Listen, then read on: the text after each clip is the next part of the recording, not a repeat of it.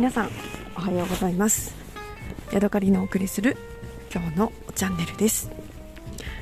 今ですね私は北海道の白老町というところにあるウポポイというねアイヌの、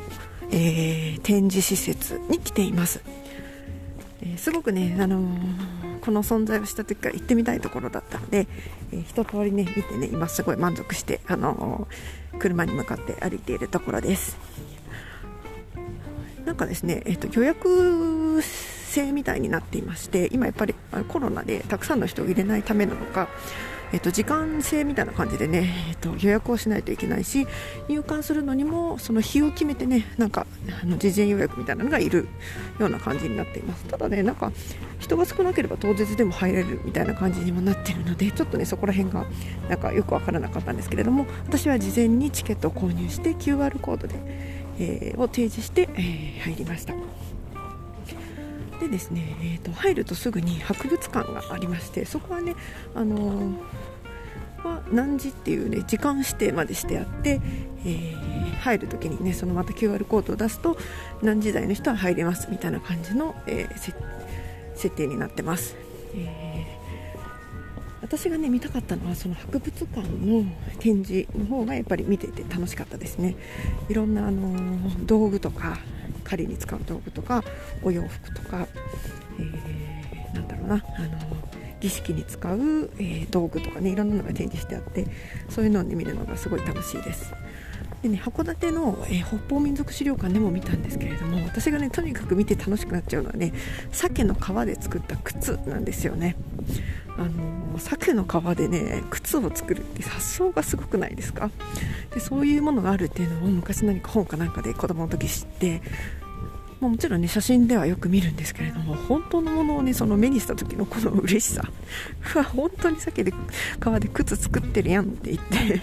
でもねあれが結構薄そうに見えるしどういう、ね、メリットがあってね鮭の皮を、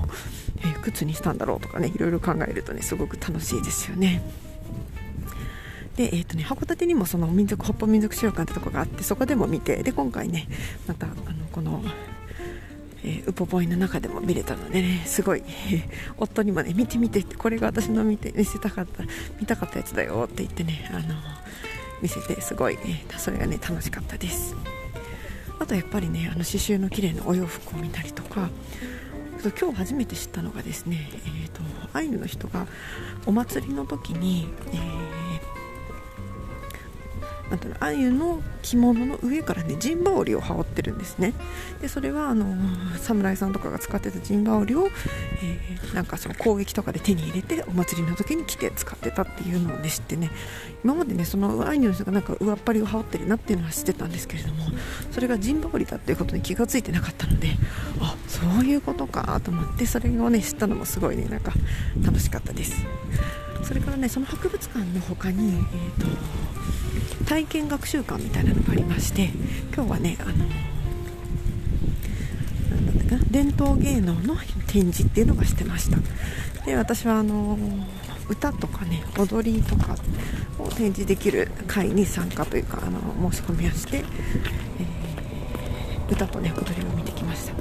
今までね YouTube とかなんかアニメとかでいろいろアイヌの踊りとか歌とか見てきたんですけれども本当にアイヌの言葉を話してアイヌの歌が歌えて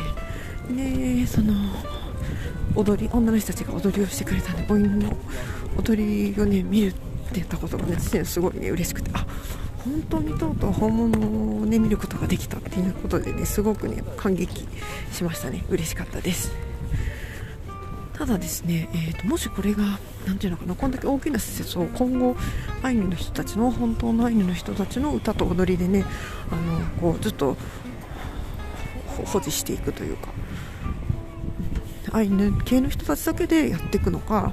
それとも普通に和人の人も入ってやってるのかよくわかんないんですけれどもそのアイヌの人たちだけでやるっていうのはねなんかちょっとねあのこう限界を感じてね、えーのままでいいのかな？ただ私たちは見てるだけでいいのかな？なんてことを考えてました。というわけで今日はここまでです。また次回お会いしましょう。さようなら。